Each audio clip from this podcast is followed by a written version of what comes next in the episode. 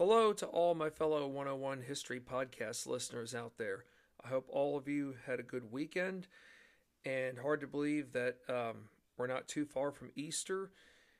But one thing I do know is that, as always, it's good to be back on the air.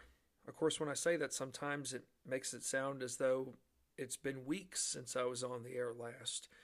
But I do know that when I give you all at least two or three days uh, time to get caught up on uh, podcasts in general, to me that does seem like a long time. But at the same time, that uh, two to three day span, and in certain instances, few, where it's been a little bit uh, longer, say maybe a week's time, it's actually not so bad because uh, there again, life can be busy, you know, schedules can be hectic, but all of us should have time to get caught up when it comes to listening to stuff that is relevant, especially when it comes to the form of uh, podcasts that provide um, essential information on topics that we have been taught from years past, and more often than not, what the textbooks taught us was one thing, but the podcasts, along with the books in general, that is the books that um, that talk about the events that have been written in more recent years, they do shed new light.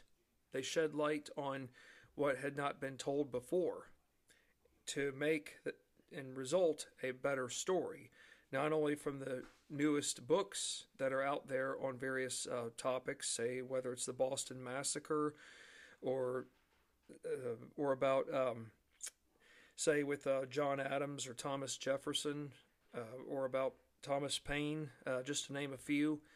Uh, the bottom line is is that um, there are new um, things that um, are being revealed about the sacrifices that um, that were um, required, or the sacrifices that had to be made uh, to ensure that, um, in the case of the American Revolution, that America did find a way to um, earn her uh, separation from England, not just so much in the form of a document, but by doing so on the actual battlefield. So um, here we are again discussing Kirkpatrick Sale's The Fire of His Genius, Robert Fulton and the American Dream. And we were when we, when we were on the air last, I remember um, learning about, um, or rather, I should say, discussing with you all uh, information that I had learned when reading this book not long ago. And uh, one of the most unique things I can uh, point out as a reminder from the previous podcast was learning about um, the estate that the Livingston family um, lived upon or lived at, Claremont. And uh, it turns out that that is uh, the name of Robert Fulton's ship, although it's, uh, or steamboat being the North River uh, steamboat, or known as the Clermont.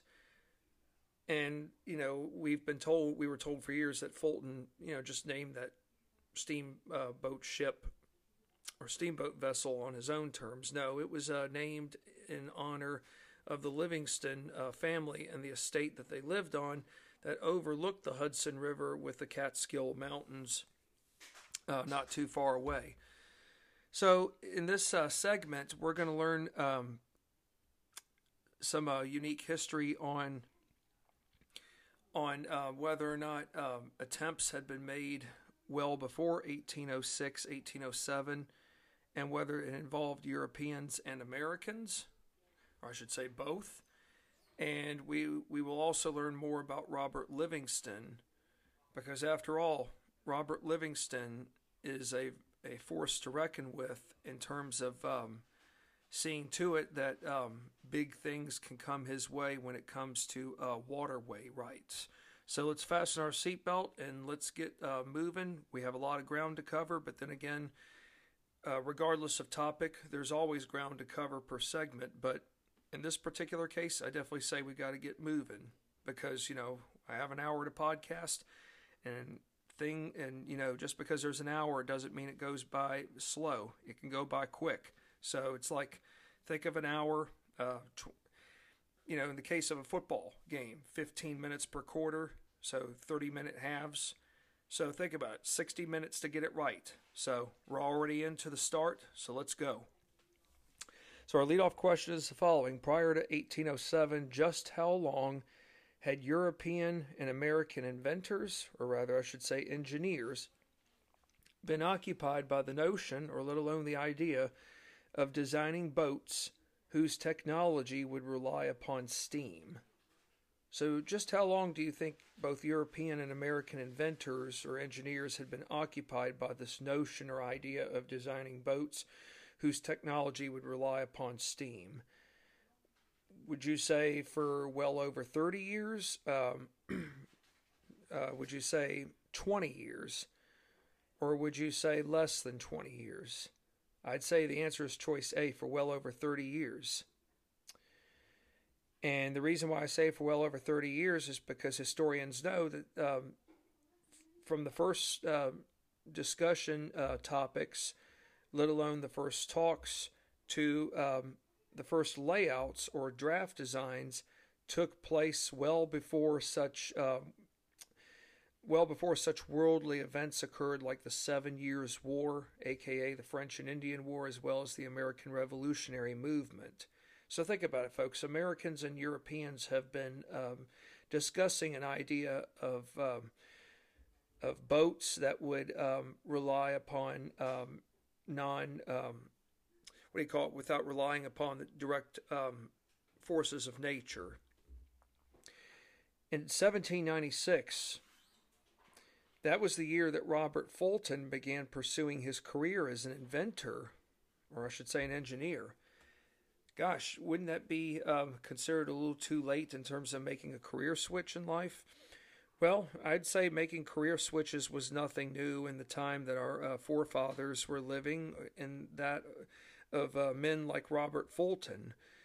In the next segment that we the um, rather I should say in the next segment um, when I'm on the air again next we'll learn more about Fulton's um, early uh, childhood life that will include how he became inspired to uh, take on um, the uh, notion behind uh, drawing um, drawing objects. Because you know it's one thing to become an inventor or an engineer, but you've got to have obviously good math skills and you have to really be good um, with problem solving because it's more than just uh, drawing a boat on a uh, piece of uh, paper.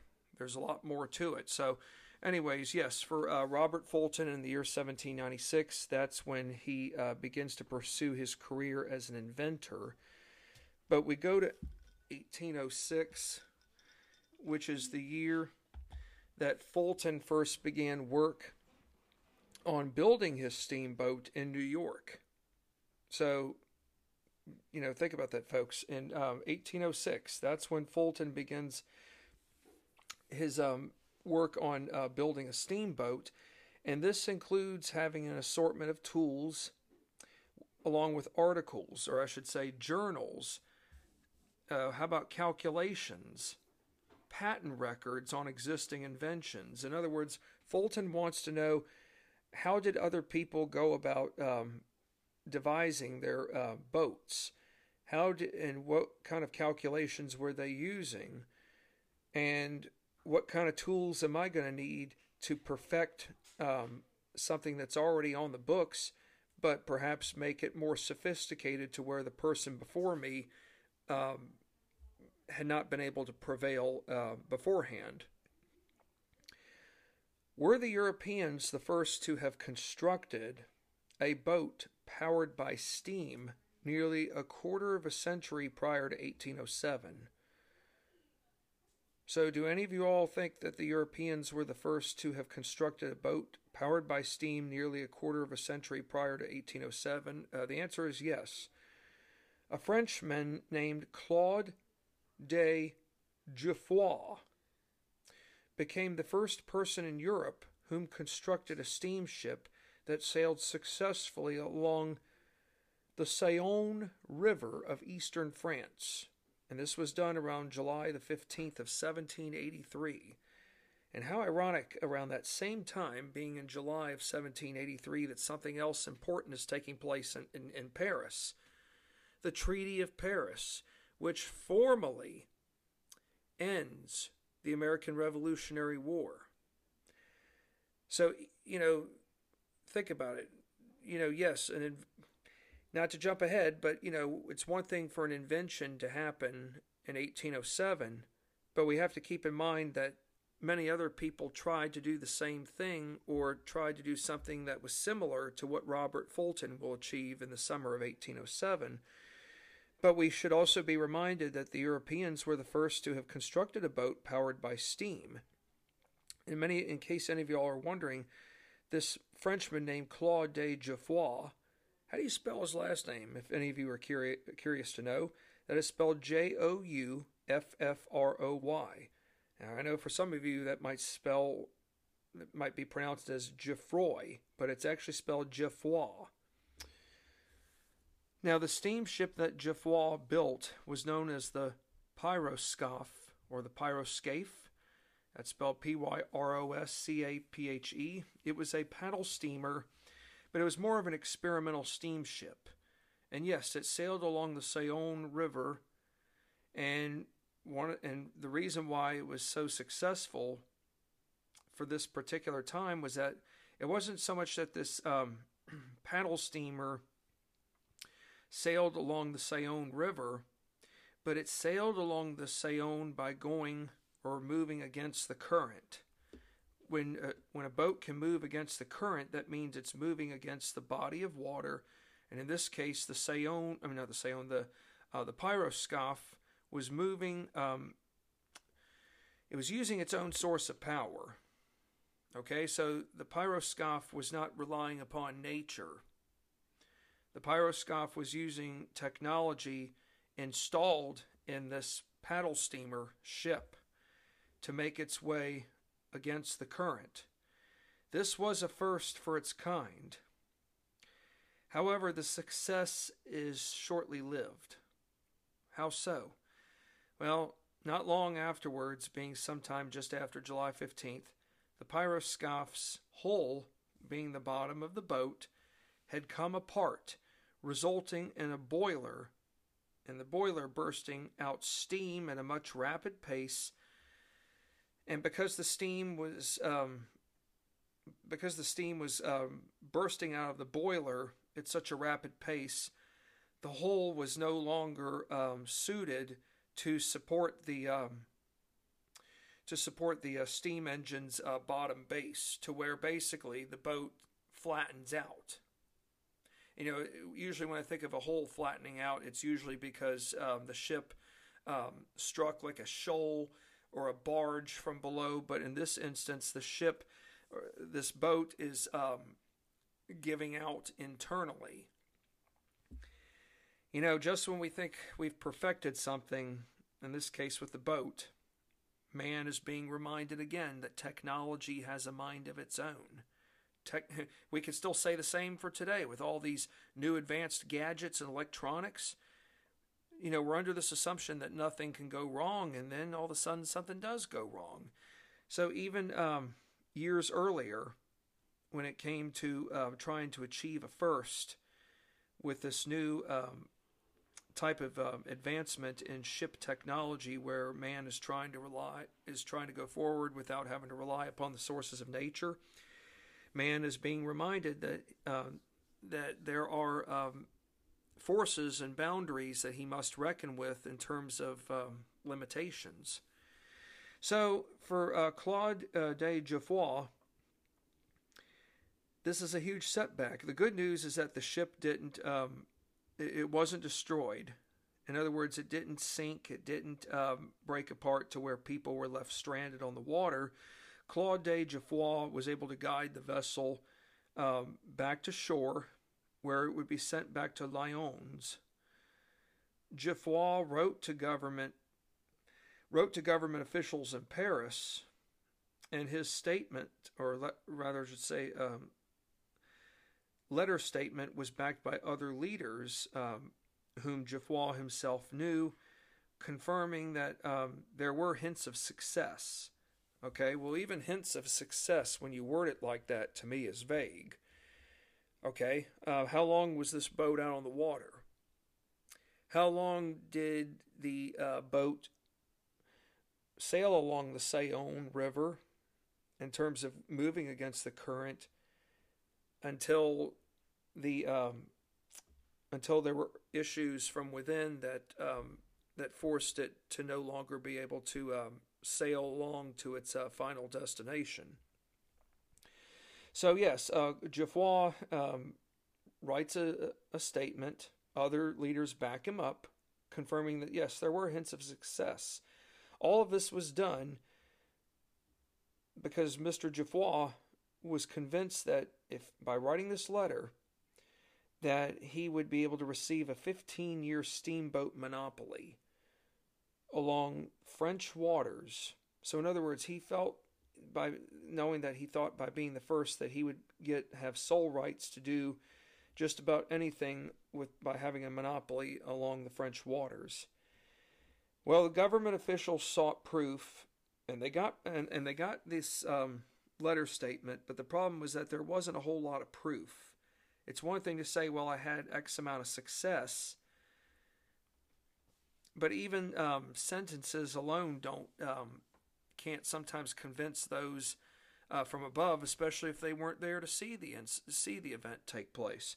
So government officials sought proof, but the evidence that was provided to them was uh, scant. It just uh, didn't uh, stack up. So officials in, um, I guess, in Paris, it would be safe to say, ended up rejecting the monopoly request on the part of uh, Claude de Jouffroy. So, yes, it's a valiant uh, try, but he came up uh, short-handed.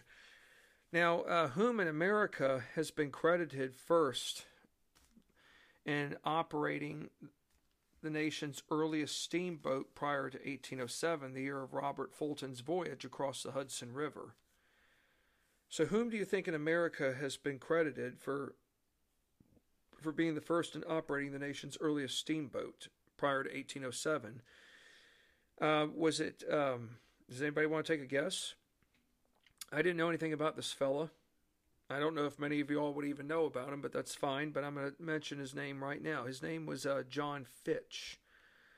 John Fitch was uh, an individual in my opinion, whom could be best described as being a jack of all trades. In other words, his uh, profession was uh, one that did not involve that was not confined to just one uh, area of expertise. Um, by being a jack of all trades, he was an engineer, he was an inventor, a businessman, and a clockmaker.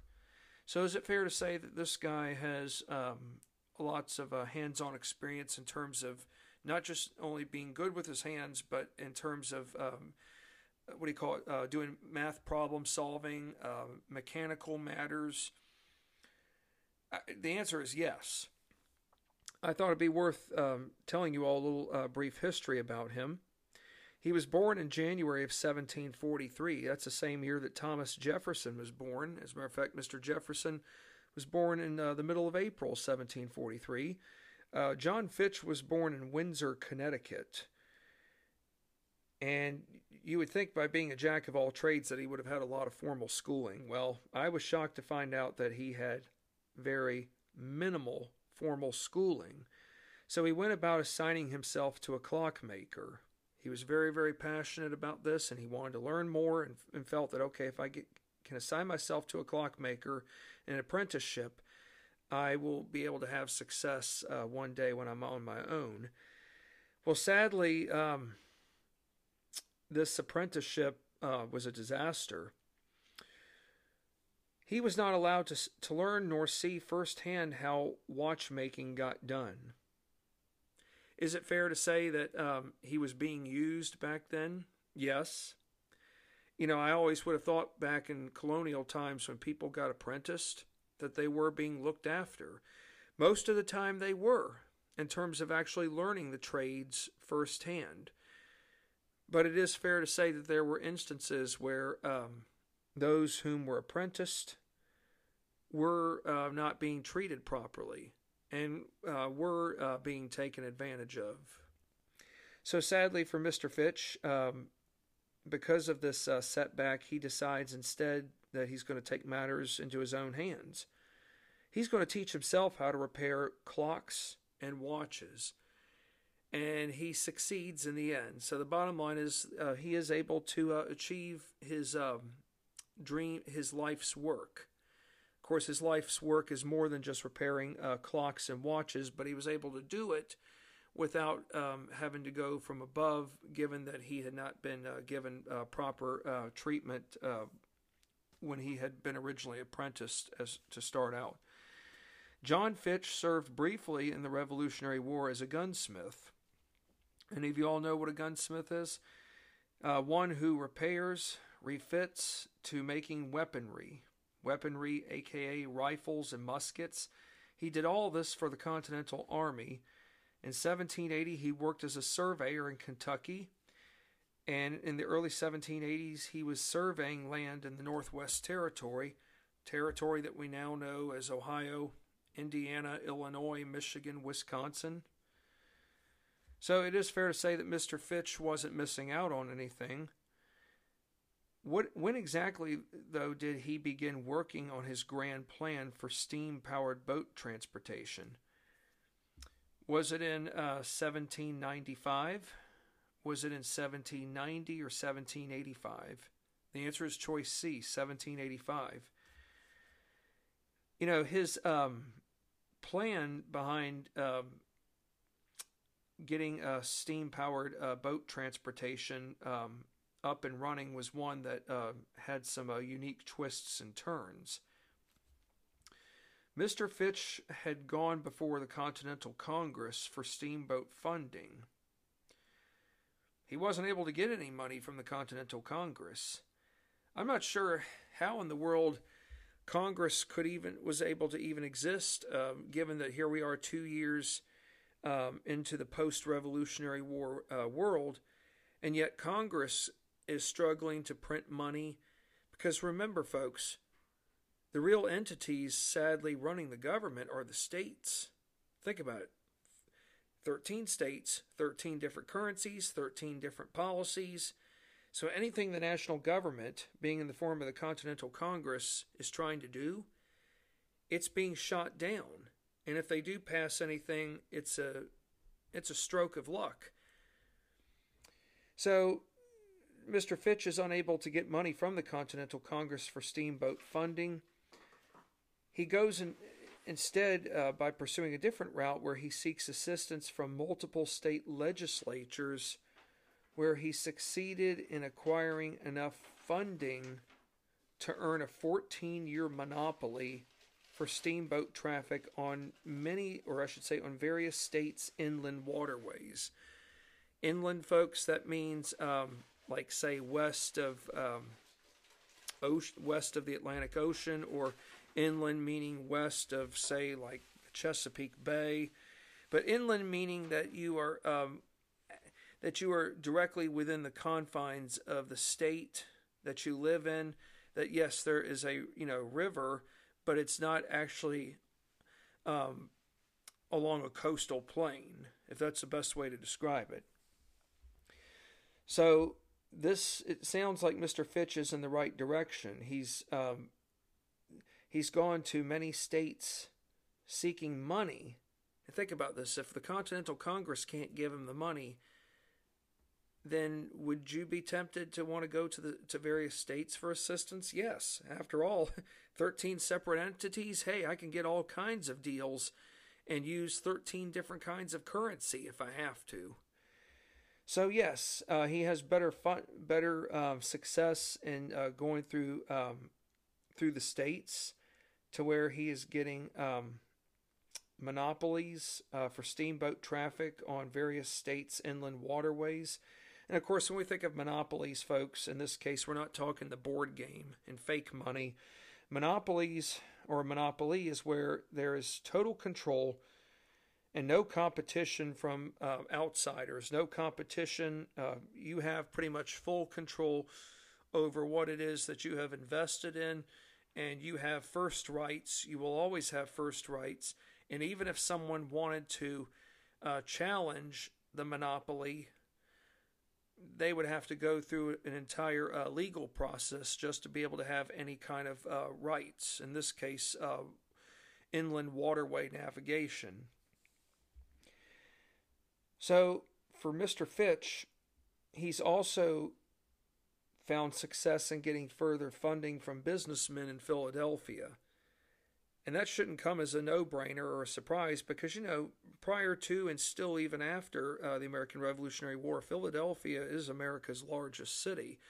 Even come 1787, when the Constitutional Convention takes place, I want to say there's about 40,000 people living in Philadelphia.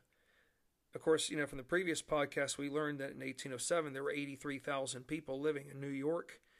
But we should bear in mind that um, in the late 1780s, Philadelphia, Pennsylvania, is still America's largest city. John Fitch did not, um, if there's one thing he didn't have access to, think about this, he couldn't find this in America. So, what is Mr. Fitch not having access to? Because what, what do, okay, um, prior to uh, anybody coming up with a steamboat, you know, we already know that man was relying upon uh, the sources of nature to uh, to move his um, ships from point A to point B. So there's no motor, there's no motor, there's no engine. Let's keep that in mind, because there was a time when man sailed the waters without without a, a motor, and somehow man managed to do it. So, what does Mr. Fitch not have access to? Engines. Not just engines, but European engines. Of course, European engines, there were a number of them, but most notably, if I thought, if I could tell you one off the top of my head, it was the Watt engine. It was a steam engine created by Mr. James Watt of Scotland. You know, think of like Watt light. Well, when we think of Watts, um, that can be kind of uh, linked to him in a sense uh, from a, an electrical standpoint. But so basically, yes, the um, Watt engine was a steam engine created by Mr. James Watt of Scotland. It was unique in that the design, or rather, I should say, the engine design proved to be a money saver. So, in other words, Mr. Watt had created a um, engine design that um, used less fuel, and because it used less fuel, um, the um, engine itself was licensed based per the amount of fuel saved. So that to me is pretty revolutionary for its time. So yes, it's um, hard enough that Mr. Fitch cannot get access to a European engine in America, but there is a reason for that too, though. Britain prior to 1807, or I should say into the start of the early 19th century, did not allow exportation of new technologies to her former uh, colony, North America, or should I say the United States, maybe Canada. And you know why, folks?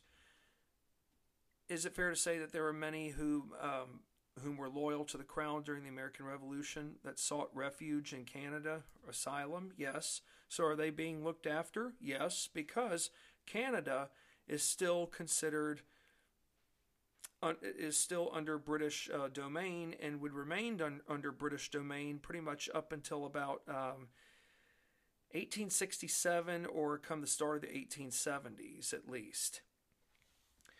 So, um, so at one time, folks, let's just keep this in mind. Even after the American Revolution has ended, there are still some um, types of um, commodities that Britain will not um, ship to um, her former colony, being America.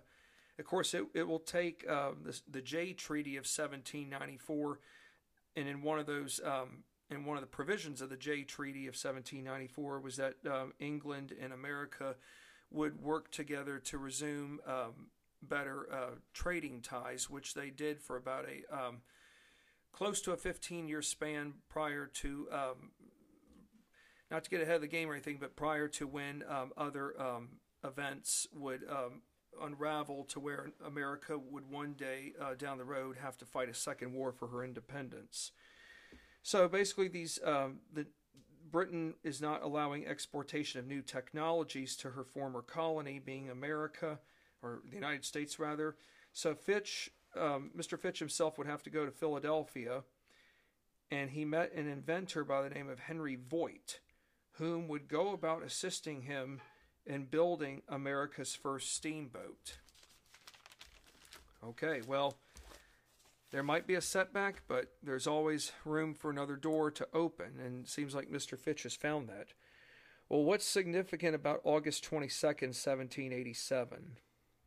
Just a month before the Constitution is fully um, approved of by um, 39 men whom would go on to sign uh, the document in September of 1787. But what's significant about August 22nd of 1787? Well, um, John Fitch's steamboat, and it's a unique name, folks. It's called the Perseverance.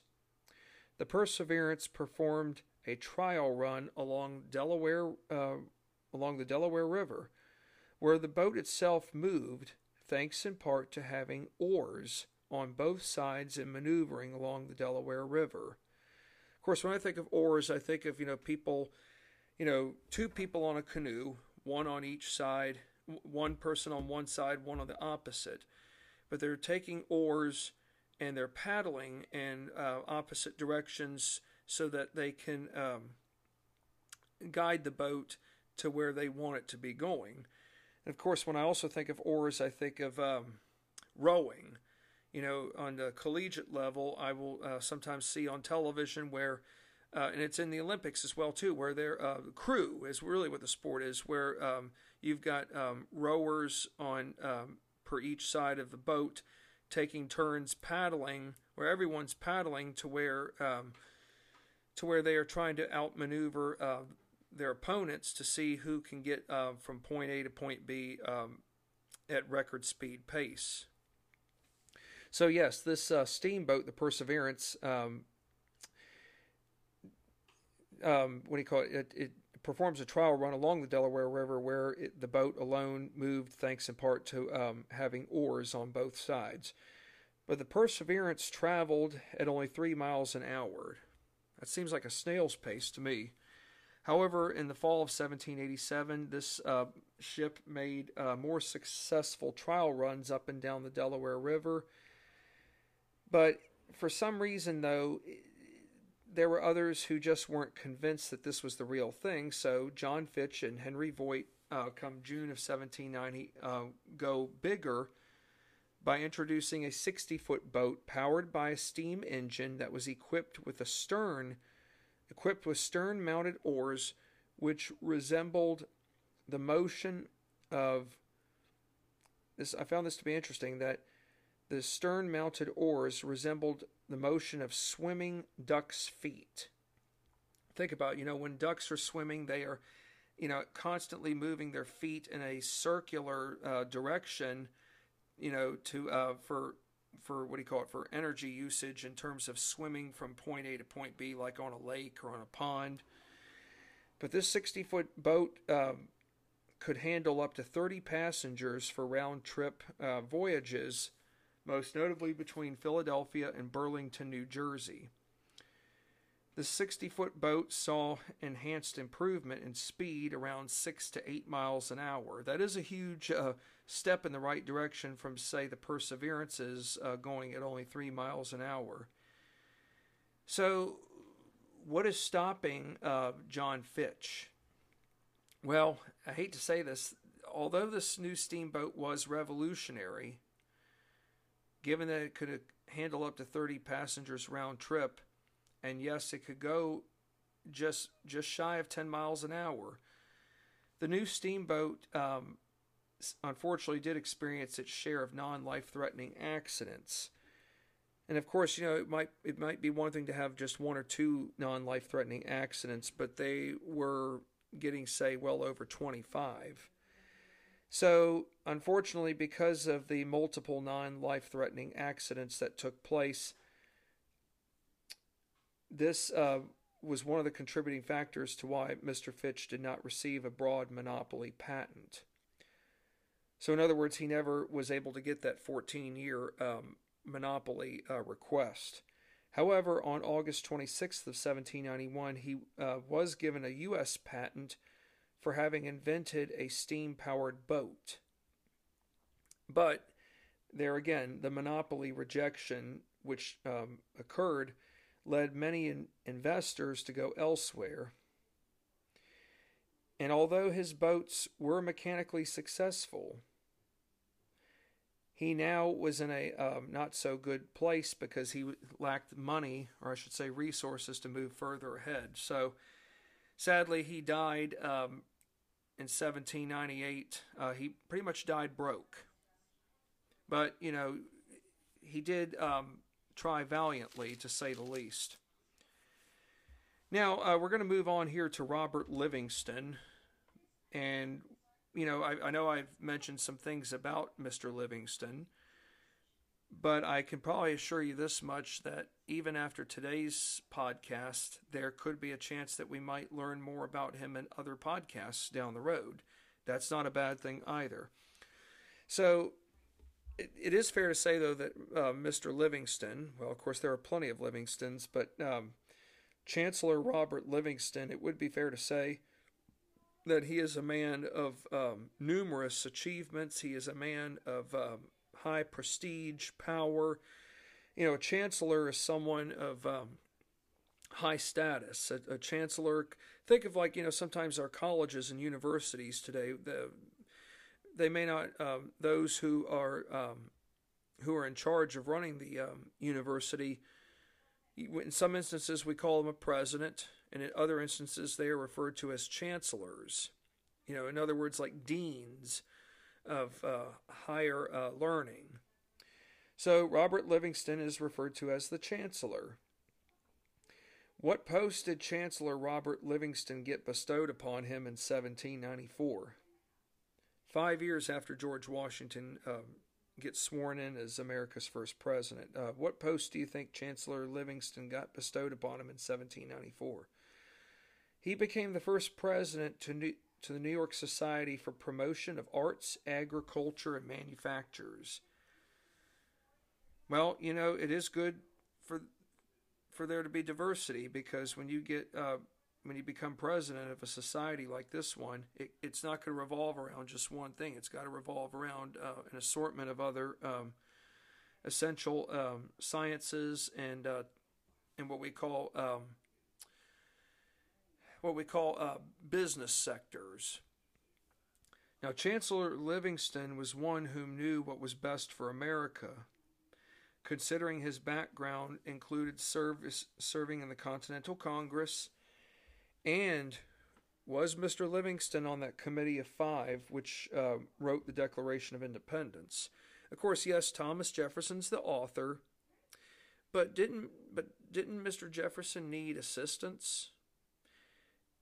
Remember, as I've said before, and I've said, and I'll say it again, and I'm, I'm sure I could say it somewhere else down the road. Didn't Thomas Jefferson? Jefferson had to revise the Declaration of Independence more than five times, right, folks? Yes.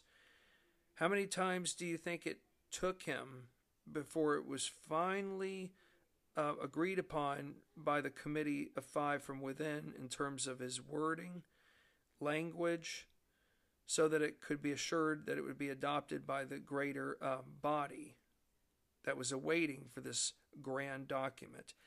Thomas Jefferson had uh, had to uh, rewrite and revise the Declaration of Independence. It underwent 86 revisions, folks. I don't know how Jefferson survived with all those revisions, but we must keep in mind too that Mr. Jefferson was an excellent writer, and in order to be a great writer, you probably will have to encounter your share of revisions before getting it just right.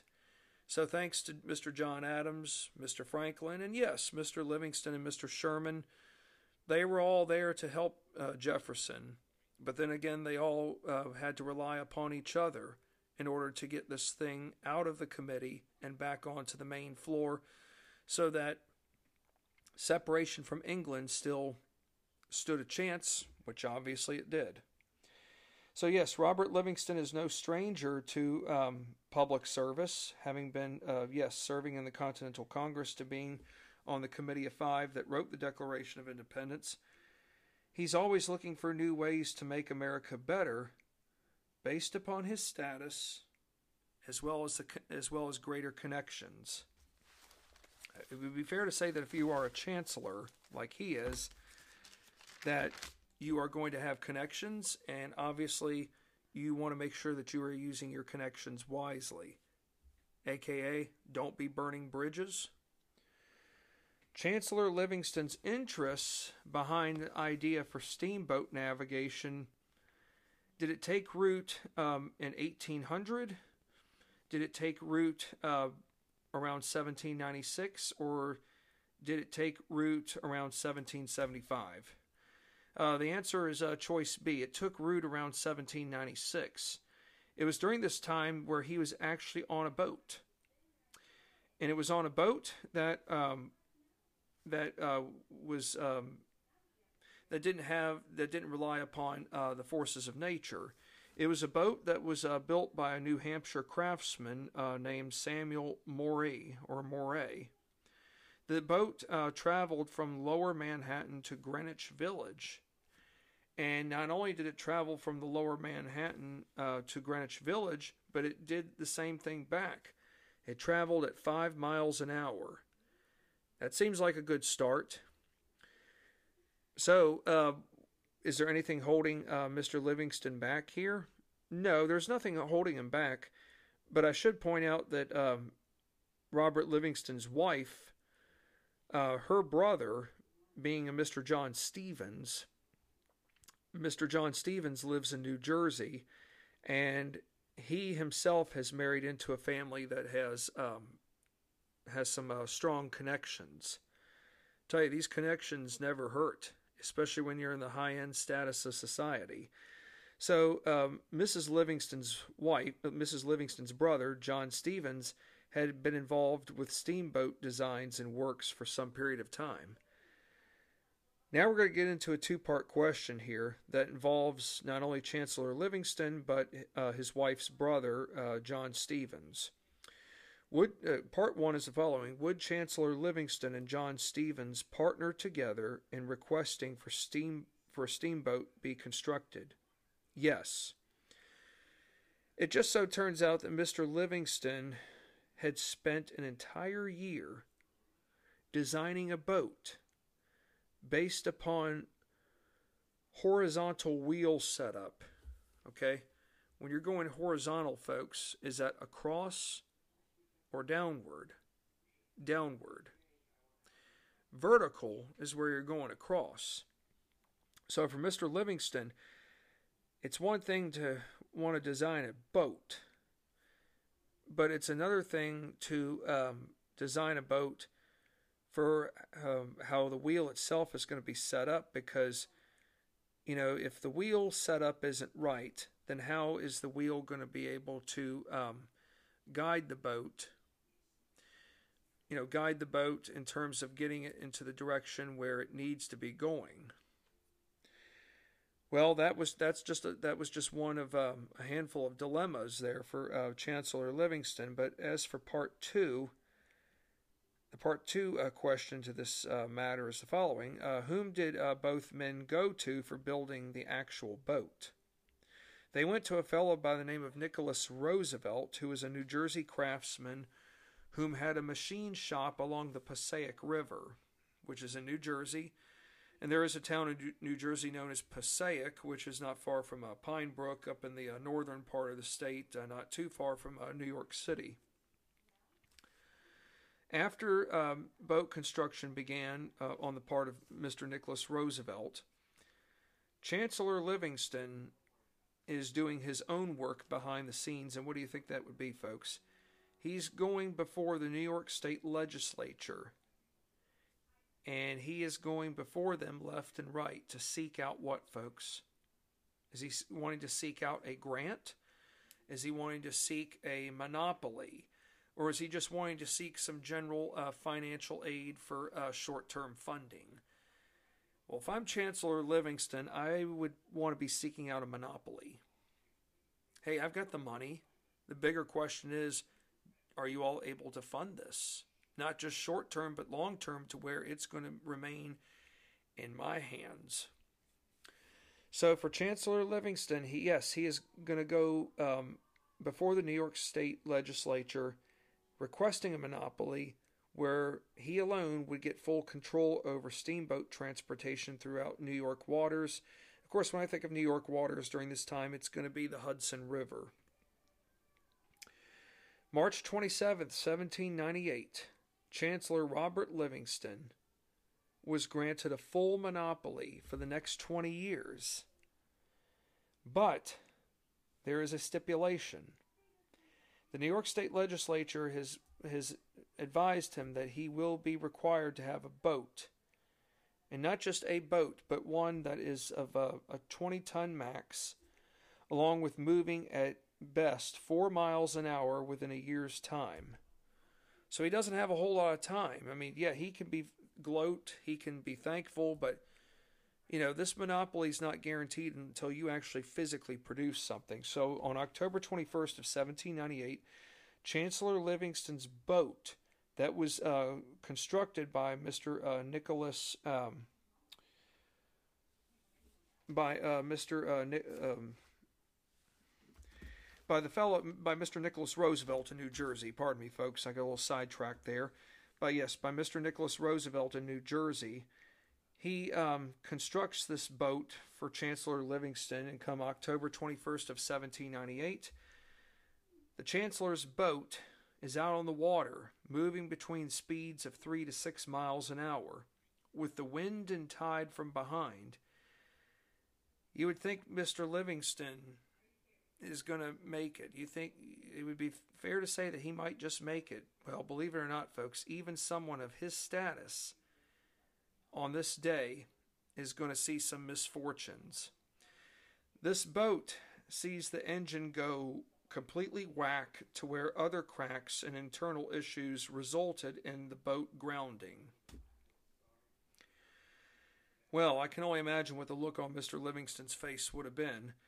However, I should ask you all this question. Despite the misfortunes of October 21st, 1798, did Chancellor Robert Livingston remain steadfast behind steam navigation and his monopoly on the New York waters? Yes.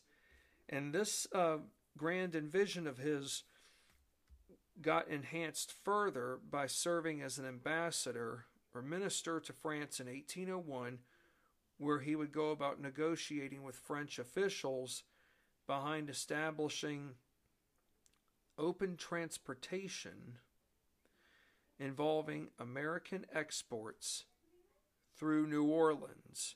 Why is New Orleans important, folks? I mean, Louisiana hasn't been admitted into the Union just yet, but the port of New Orleans is important, folks, because it's all about the Mississippi River. Remember, folks, the Mississippi River? Most of you may not even know this. I learned it some years back, but it doesn't actually start in Mississippi. It starts up north in Minnesota. So this, the Mississippi River is is a north to south river, and so the river can um, benefit both northern and uh, really what you would say Midwest economies. But this river will also uh, benefit southern uh, economies as well. So, yes, open transportation involving, say, American exports through New Orleans. That is shipping uh, goods out of New Orleans to uh, European nations, being Britain, France, Spain. But I think it'd be fair to say that, you know, France and Spain are uh, still fighting over New Orleans. And then how about land acquisitions? Well, when I think of land acquisitions, hopefully you all would think of this too Louisiana Territory. Because after all, you know, is it fair to say that Robert Livingston might have a hand in um, with um, with what what's at stake in trying to get uh, territory um, from France uh, without having to go to war over it? Perhaps so. Uh, had Americans begun moving westward, and what I mean by westward, folks, is I'm not talking about Oregon and California. Of course, that won't come until the late 1840s with the gold rush of 1849. But had Americans begun moving westward into what we now know as the Northwest Territory, Kentucky, Tennessee territories as early as the late 1780s, including the start of the 1790s? Yes, they had. However, it was during the early years of westward expansion that settlers didn't appear 100% unified as a whole. There were some settlers who were unified, but not everybody was. this could be attributed to a host of factors, but if one were to ask me if, if I could pin it to one, I would say that it was mainly due to many people moving being seen as uh, one of individual choice. Individual choice meaning that people were moving for a variety of reasons, but but they were um, moving further west for isolation purposes. Isolation, where they felt that if the further west I go, uh, government won't be so uh, strict on me. Uh, government won't be as infringing. How about um, the further west one goes? Could that also pose as a as an issue that might result in one day sectional conflicts? Yes, sectional conflicts where, say, a large swath of territory might be cut to where, say, two states become free states, but two states out of the territory carved out would become slave states. It's possible, yes. So just because you move into a territory west of where you originally lived, it doesn't mean that you might be immune from uh, conflicts where there are those whom want to expand something like slavery, and then you are reckoning with those whom do not want um, slavery to be expanded into uh, into a certain section of westward territory. And of course, as I mentioned from the previous podcast, when um, the Constitution was being debated in 1787 in Philadelphia. The delegates came to a compromise, most notably by Rufus King of Massachusetts, who suggested that no slavery expansion would be allowed in the Northwest Territories, or the Northwest Territory that we now know of today as Ohio, Indiana, Michigan, Illinois, Wisconsin. So that was a um, a compromise there where uh, slavery would not be allowed in the uh, Northwest Territory. And then, last but not least, you've got rebellion as another issue. You know, it's one thing to move westward, but is it going to lead to rebellion? To where America, being the government, is going to have to send armies uh, westward to quash rebellions that were frequently going on prior to 1787 in the post American Revolutionary War era. So there's a lot of things at stake here, folks. Uh, the solution, though, behind unresolved westward expansion for Robert Livingston as well as President Thomas Jefferson centered around something that has been in existence since the beginning of time, but it became even more prevalent knowing that this was probably the only thing that could really keep America together. Commerce, trade, you know, trade is really an essential for survival. You know, trade was probably something that might have uh, prevented um, not just rebellions, other rebellions from taking place, but trade could have also prevented what, for for a good period of time, um, what would come later down on down the road, a civil war for America. So for Thomas Jefferson and Robert Livingston, they see commerce as a key essential behind resolving all un, behind all existing, or I should say, unresolved uh, westward expansion issues. Commerce had been at the heart of European expansion dating back to when the first settlements in America, or rather, I should say, North America, took place, most notably at Jamestown, um, then for, with um, Plymouth, Massachusetts, because think about this, you know, commerce, you know, when the English arrived to what we now know as Jamestown, they didn't, they weren't prepared. They really weren't prepared at all. So the Indians were generous enough to give them some food. And what were the Europeans willing to give over in return?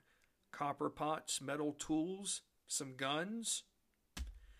That was an, that was a form of commerce right there between English and um, uh, what, what we would call acts of trade between English or Europeans and um, Indian um, tribes. So, besides uh, from the first, um, what do you call it? Besides from the first um, movements of European expansion with the first settlements in uh, North America, commerce also resulted in British colonies expanding to eventual rebellion And when I think of rebellion, I think of the uh, post uh, French and Indian War era after 1763. But when I think of eventual rebellion, how about the non importation agreements of 1774, which pretty much uh, prohibited all British goods from being allowed into uh, American ports? And the um, agreement would stay on the um, books as long as necessary, but if, if no um, agreement was made to lift uh, the existing sanctions, that came under those intolerable, intol- intolerable or coercive acts that Parliament had passed in 1774. Then, obviously, the Continental Congress would convene in May of 1775, which they did. So it's just another example of how commerce, prior to uh, separating from England and leading up to separation from England, had its share of prominent um, prosperity. All of a sudden, now undergoing a complete 360 um, backwards um, direction, all because of uh, the injustices that uh, Parliament had imposed upon her subjects without proper formal uh, consent. So, commerce um, would be the driving force behind improving America's current infrastructure, where better networks and waterways like canals would improve upon trade, but most importantly, a riverway access starting in New Orleans with the Mississippi River being Chancellor Livingston's goal. What had John Stevens, uh, Robert Livingston's brother in law, achieved in 1802 while Mr. Livingston was away in France? Stevens designed a small boat that stayed in place the entire time from journeying across the New York harbor from his estate in Hoboken, New Jersey, to Paulus Hook, being a ferry landing on Manhattan's west side. The boat was 25 feet long and from 5 to 6 feet wide. It had a speed of 4 miles an hour.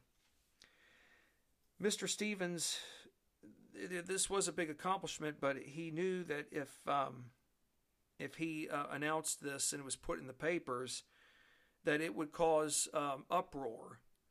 Because after all, doesn't Mr. Livingston is he the one that has the monopoly? Yes.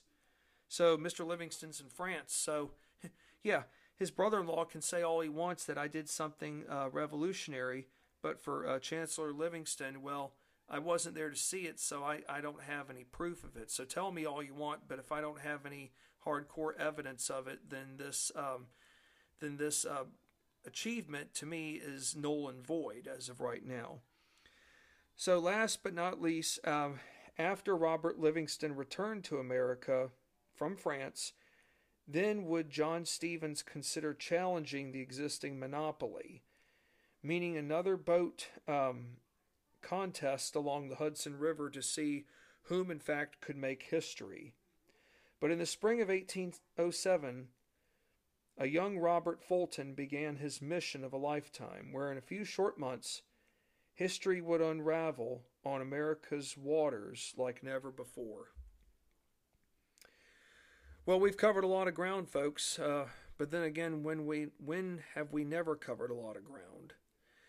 Well, um, thank you for your time as always. And when I'm on the air again next, we're going to learn more about Robert Fulton from his early years as a child and how he um, rose to um, that of engineer. What I can tell you this much is that he had some other uh, jobs before becoming an engineer, and you might be surprised at what those jobs were, but they were relevant.